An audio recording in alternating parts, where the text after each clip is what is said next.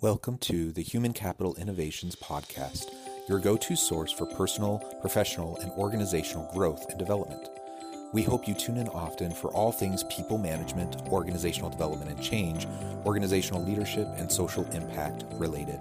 Maximize your personal and organizational potential with Human Capital Innovations Podcast.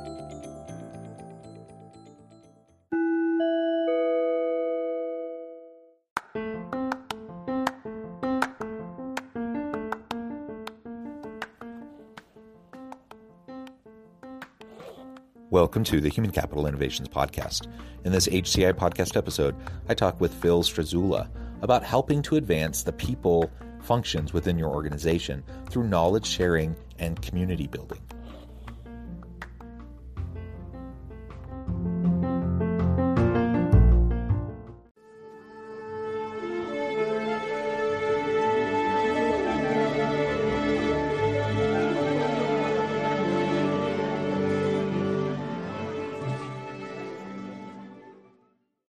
Phil Strazzulla, welcome to the Human Capital Innovations Podcast.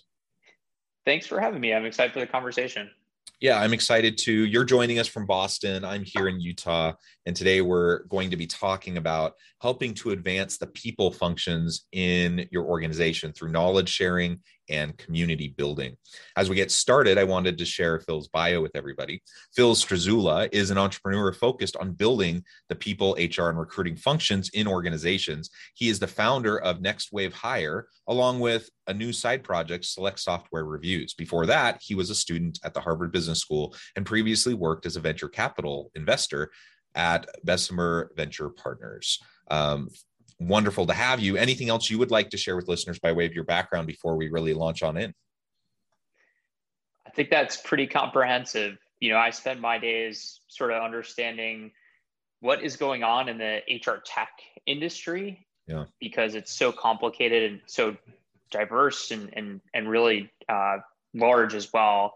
And then I like to share what I learned on my blog, Select Software Reviews, so that companies trying to figure out, you know, what's the best payroll vendor for trucking companies, or how do I leverage AI to recruit diverse engineering talent for Fortune 500? They can go on our site, check it out, and hopefully get some good advice. Yeah, that's that's wonderful, and I think we definitely need more of of that knowledge sharing out there, which uh, of course is a, a big focus of what you're you're up to.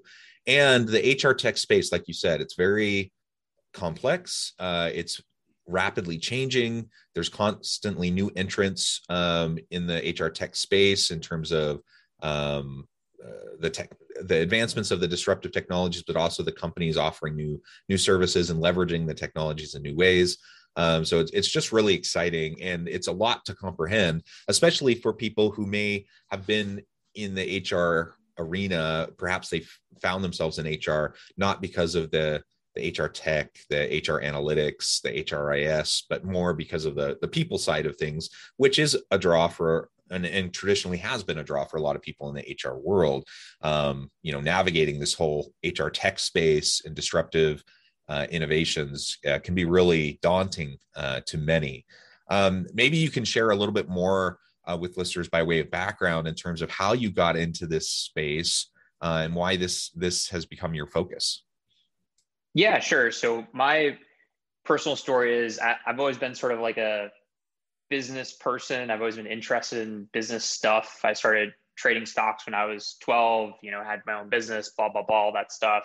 Studied finance in college. And for me, I, I wanted to get experience in the entrepreneurial community. So I started working at this venture capital firm, which was an amazing sort of trial by fire and after a couple years, I was like, you know what, I, I want to start my own business. And so I went to business school and taught myself how to program and started just kind of working on stuff. And I think I have sort of a latent interest in what people do all day long at work because it's such like an important part of our lives. And so a lot of the projects that I was working on were sort of like around this HR space, which I knew absolutely nothing about.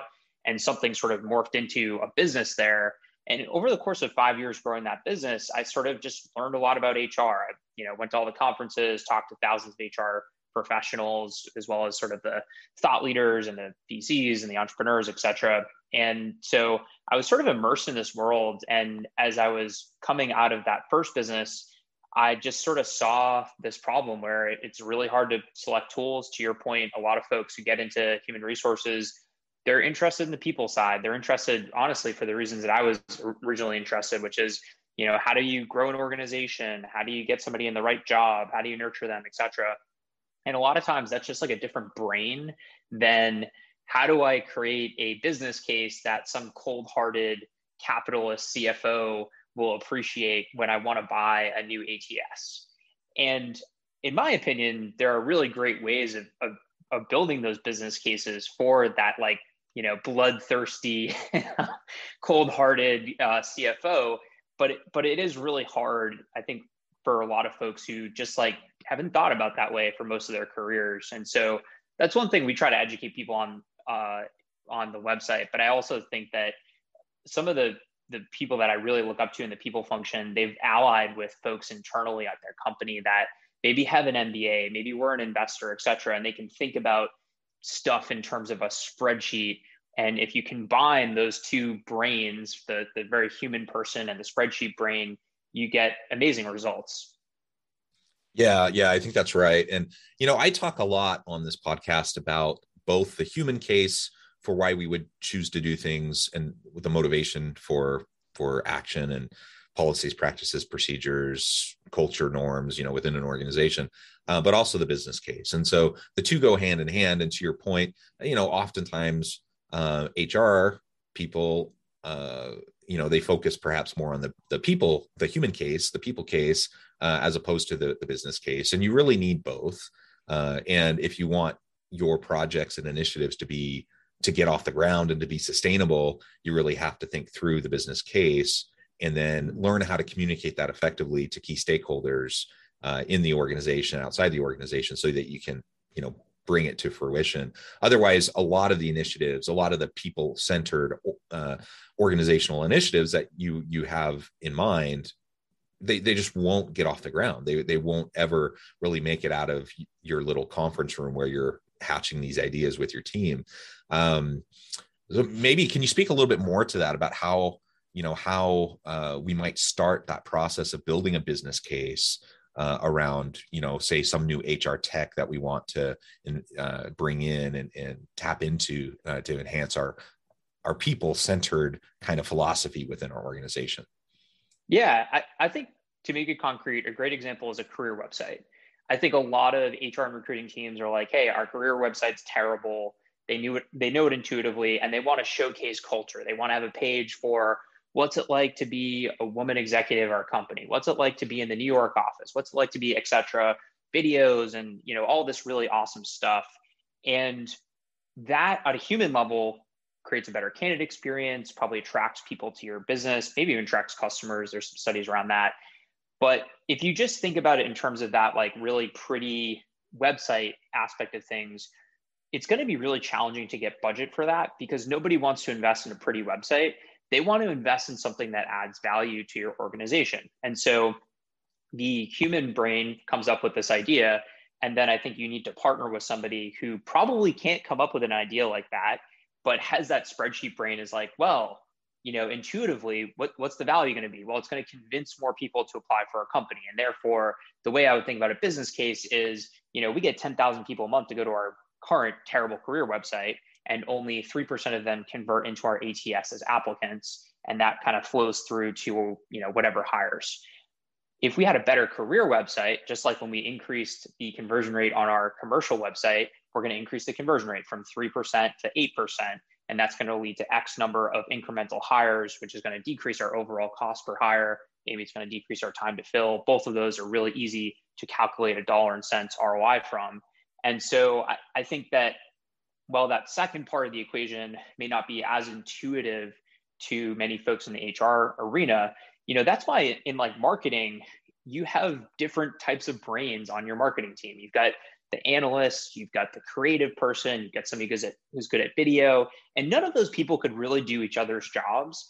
And for HR teams that are big enough, you've got HR business partners, you've got people data analysts, you've got all these other sorts of brains on the team that allow you to leverage data and the human side of things. But if you're at a mid-market firm or if you're at a company that just hasn't really evolved, then I would suggest if you don't have that HR business partner, you know, find that other person in the organization to help you think through, hey, here's this initiative. I know we need to do it at a gut level. Can you help me sort of rationalize it so that I can go get budget? And that six months after we implement, I can go back and say, how successful were we or not? Because I'm going to look at did our conversion rate go to 8%, 11%? How did that affect down funnel metrics? And therefore, how do I take that and evangelize it internally and say, hey, we did a great job. We got this human element, we got the business element. You should give us more resources for the next thing we want to do, which is employee recognition or onboarding or you know whatever the case may be.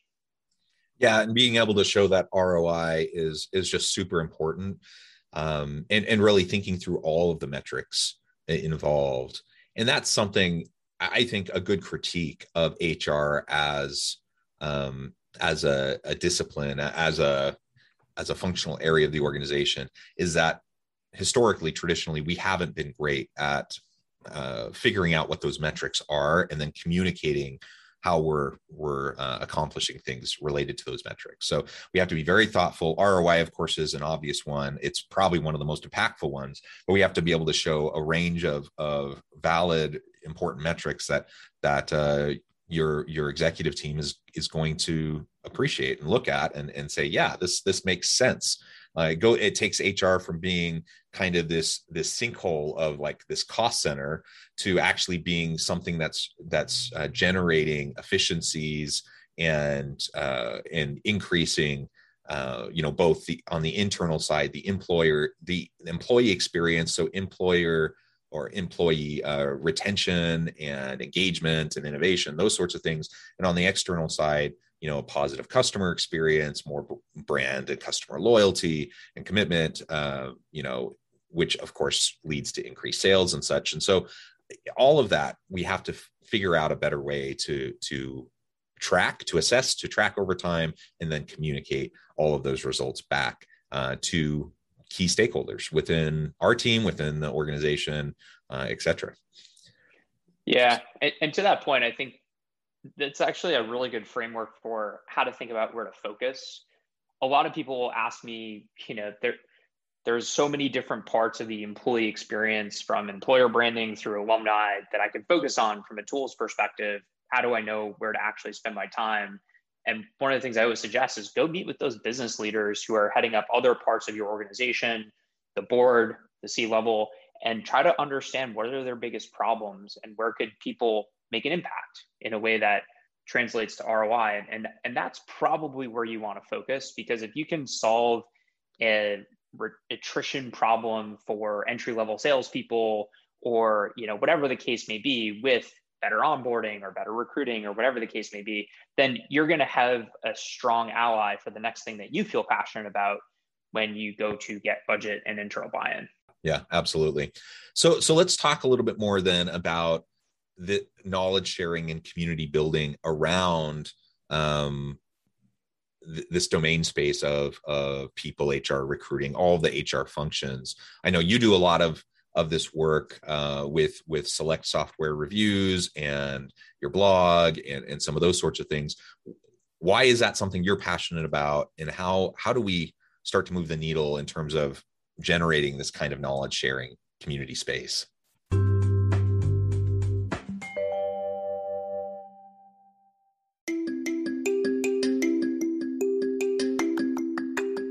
I'm excited to announce the publication of my new book from HCI Press, Bluer Than Indigo Leadership The Journey of Becoming a Truly Remarkable Leader. Early in my adult life, I learned about an Asian proverb that translates as bluer than indigo. If you think about the color indigo, it is a brilliant, deep, and vibrant blue, what some would call the bluest of blues. To have something that is bluer than indigo is rare and truly remarkable. Contrary to popular myth, there is no one size fits all or cookie cutter approach to effective leadership. There's no silver bullet, no secret sauce, no go to model that will solve all of our problems. The truth is, great leaders have all had their unique strengths and flaws, and have all had to discover and then pave their own distinctive path in their life's journey to fulfill their leadership potential. Bluer than indigo leadership will help you discover your own path and explore those ordinary, everyday actions that will help you respond to an uncertain future and produce extraordinary results for individuals, teams, and organizations.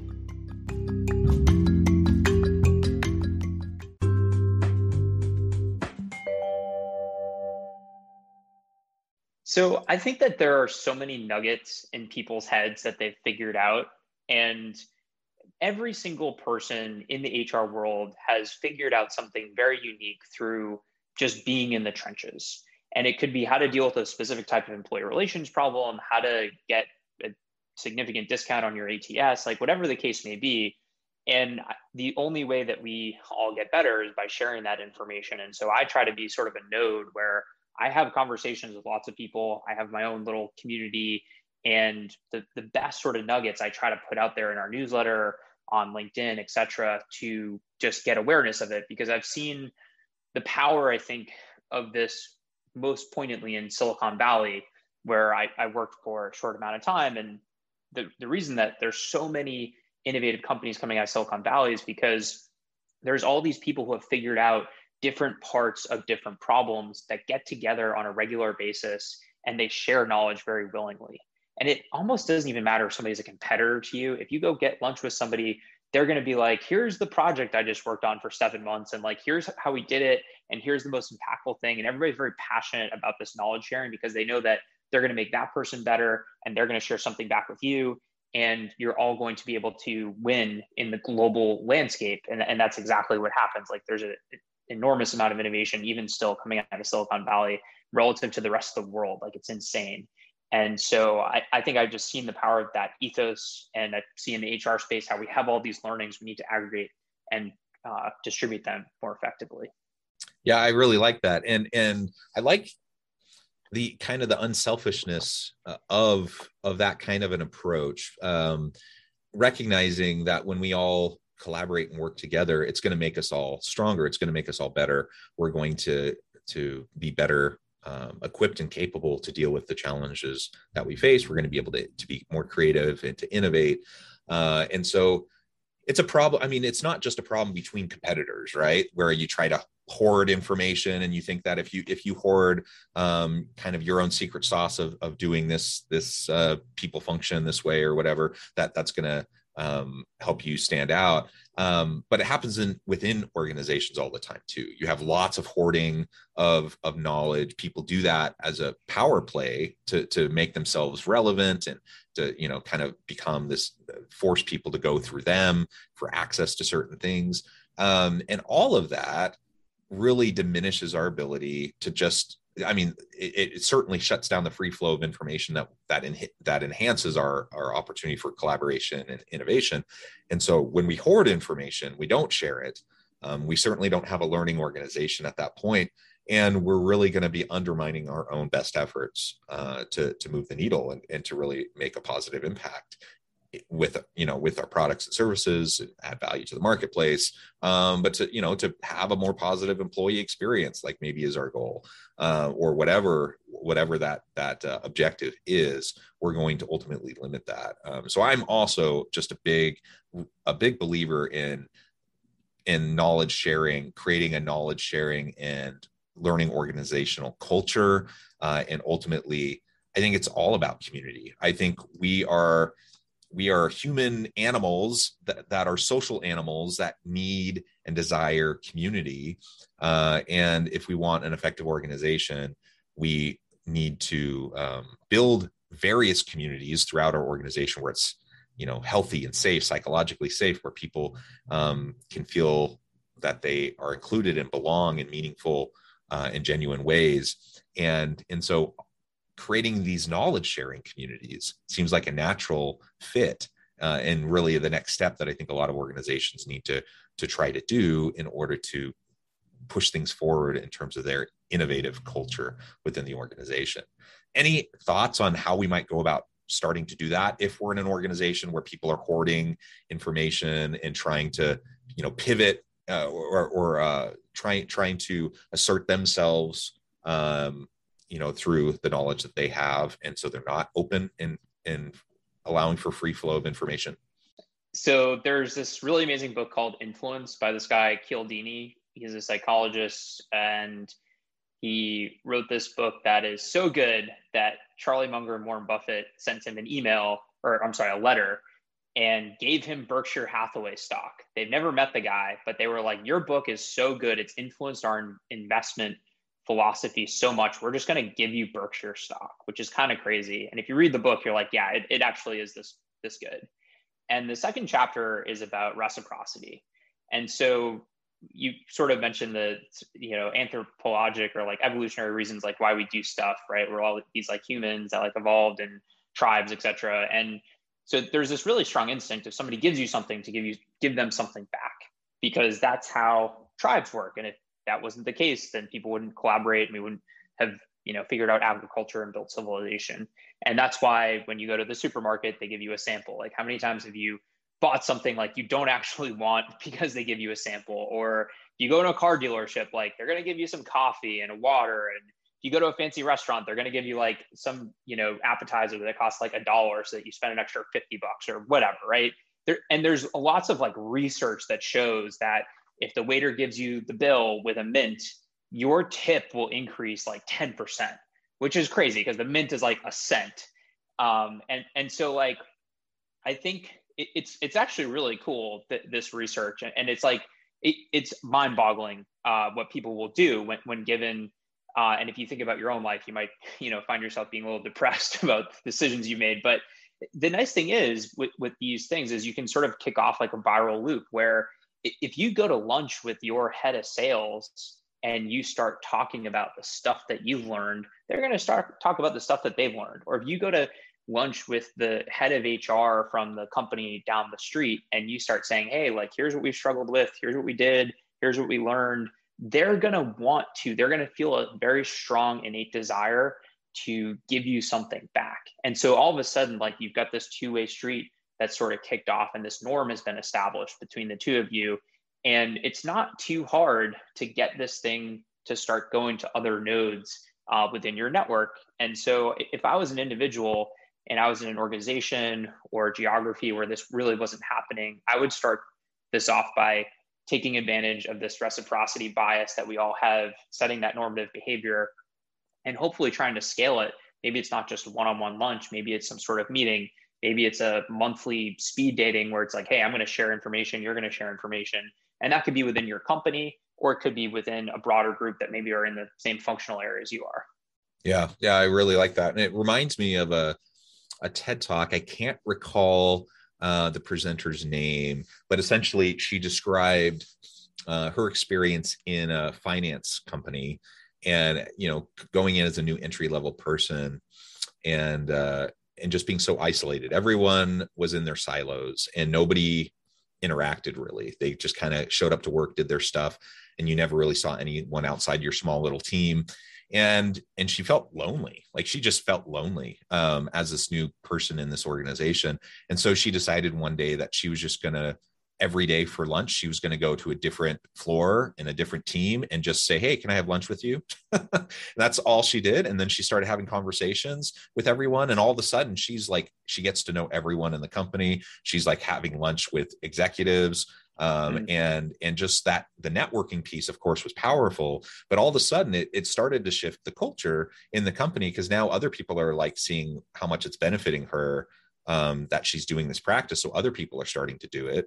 And now all of a sudden there there's just this organic sharing that's occurring in this interconnectedness and the silos are breaking down all just because of someone being willing to get out of their comfort zone and just sit, go up to a group of people they don't know and say hey i'm so and so down on this floor. This is what i do. Can i have lunch with you today? And then boom all of a sudden you know within a year um, there's there's massive transformation so i think this can happen organically. Uh, it can happen more in a structural way. I mean, if you want, as a leader, if you want to be thoughtful about how can you promote these types of behaviors, um, there are ways you can incentivize it. There are ways you can encourage it, um, but also just lead through example and just demonstrate to your team like this is what we do in our team. This is this is how much I value um, knowledge sharing, how much community building is important to us.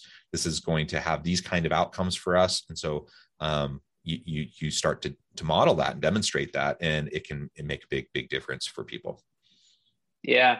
I love it because you're going to have lunch anyways. So you can like go on facebook or you can go and meet somebody and learn something and the cool thing is you, you, might be shy about it like there are geographies and companies and functional areas that like this is really common but if you're in the legal profession, because I was having this conversation with somebody in legal profession last week, it's not common whatsoever. It's kind of weird, and you got to kind of push yourself outside your comfort zone. But you're not trying to sell somebody something. Like you're literally just like, hey, I want to share what I've learned and want to learn what you've learned. And after you have two or three of these conversations, you have a huge knowledge graph of stuff that you can share with people. And so you shouldn't feel shy about reaching out to people because you're going to provide so much value to them and you're doing it in a very genuine transparent way. You're not like hey i want to take you out to lunch to chat and then it's like and buy these like tupperware set or something. You know what i mean? Like you're you're genuinely just like giving them something and, and hoping to also receive something and build that that network which is super invaluable so I, I think that's that's really cool yeah well, Phil, it has been a real pleasure. I, I note the time. We're getting close to the end of our time together. Um, I appreciate all of your insights and perspectives that you've provided. And I agree. I think this is just so important for organizations. Before we wrap up, I wanted to give you a chance to share with listeners how they can get connected with you, find out more about your work, and then give us a final word on the topic for today. Sure. So if you want to connect with me on LinkedIn, Phil Strazzulla, two Z's, two L's. You can also check out our website, selectsoftwarereviews.com, if you have HR tech questions or if you have incurable insomnia and want something to put you to sleep.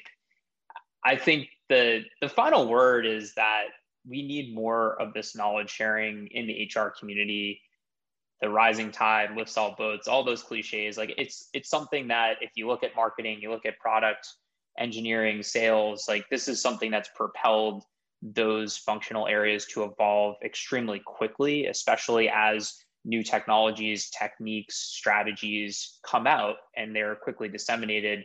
It's not really happening in the HR universe at this. And so it's incumbent upon leaders to, to do it in your company, in your geography, in your net, in your you know professional group, whatever the case may be. And I think we'll all be better off for it. Yeah, completely agree. Well said.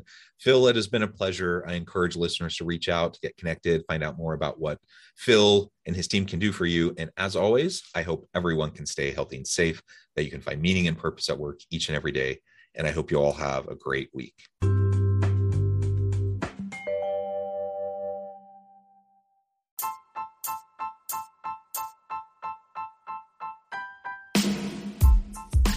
Alchemy of truly remarkable leadership ordinary, everyday actions that produce extraordinary results. Consider how the nature of work has shifted over the past 50 years. With increased globalization, rapid technological advancement, and the shift in economic composition, the average job of today looks very different than the average job of 50 years ago. What will the jobs and organizations of tomorrow look like? Moreover, what does this all mean for organizational leaders? What are the core competencies and capabilities of organizations and their leadership that are prepared for continued disruption and geopolitical and socioeconomic shifts? Regardless of what the future holds, increasingly, leaders need to be socially minded, data driven, decisive, champions of talent, and disruptors of the traditional notions of leadership, teams, organizations, and work.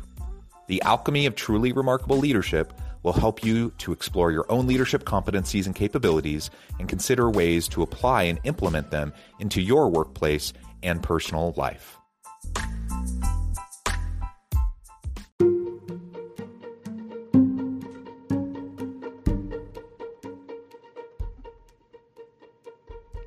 Check out Human Capital Innovations magazine, Human Capital Leadership. Human Capital Leadership is a free, interactive e magazine with the mission to help individuals, leaders, and organizations find innovative approaches to maximize their human capital potential. We publish issues quarterly in August, November, February, and May. Take a look at the latest issue and let us know what you think.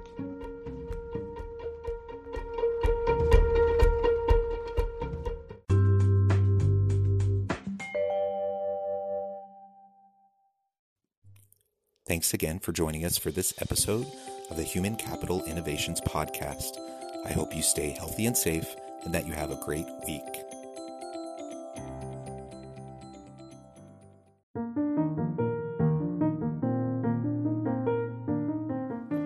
Check out our new weekly LinkedIn newsletter, Alchemizing Human Capital, exploring industry trends via original research and interviews with executives and thought leaders from across the globe. We look forward to having you join us.